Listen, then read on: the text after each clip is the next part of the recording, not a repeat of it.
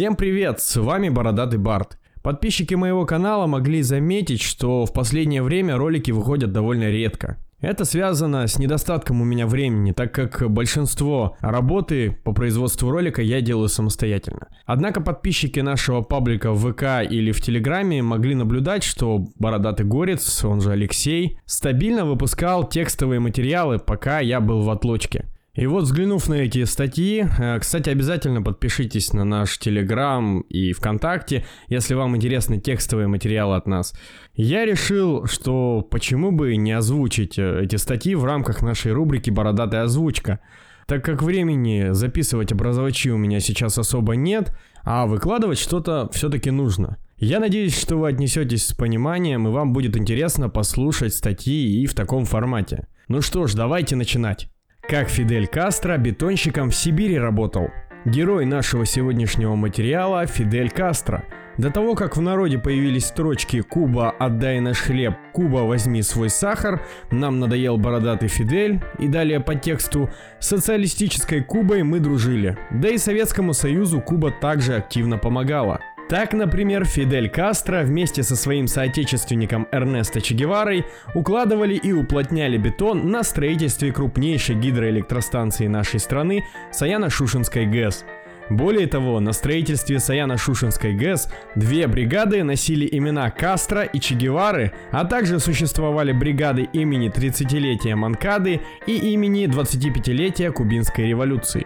Ладно, шутки в сторону. Конечно же, сами революционеры вибраторы уплотнители бетона в руках не держали, хоть и действительно находились в числе рабочих.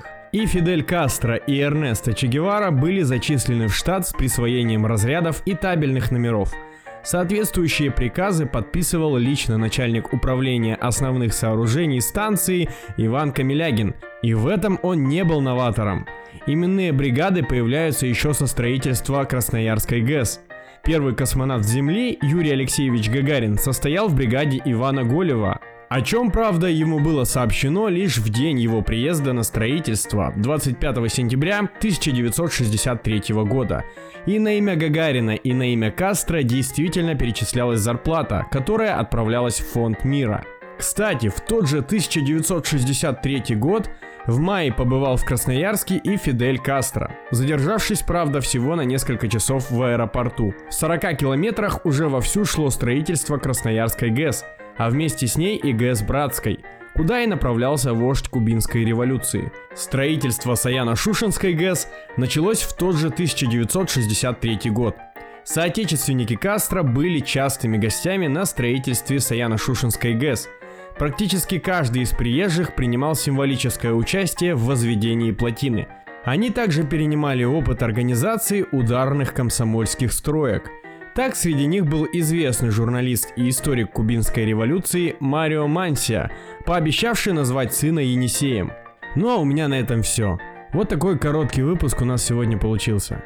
На самом деле, Бородатый Горец был против, чтобы я озвучивал столь короткую статью, Однако я решил сделать это как дань памяти нашей первой статье, которая вышла в рамках проекта «Бородатый Барт» еще 5 августа 2020 года. Ну что ж, с вами был Бородатый Барт. Подписывайтесь на наши соцсети, читайте наши статьи, слушайте наши подкасты и смотрите наши видеоролики. Всем пока!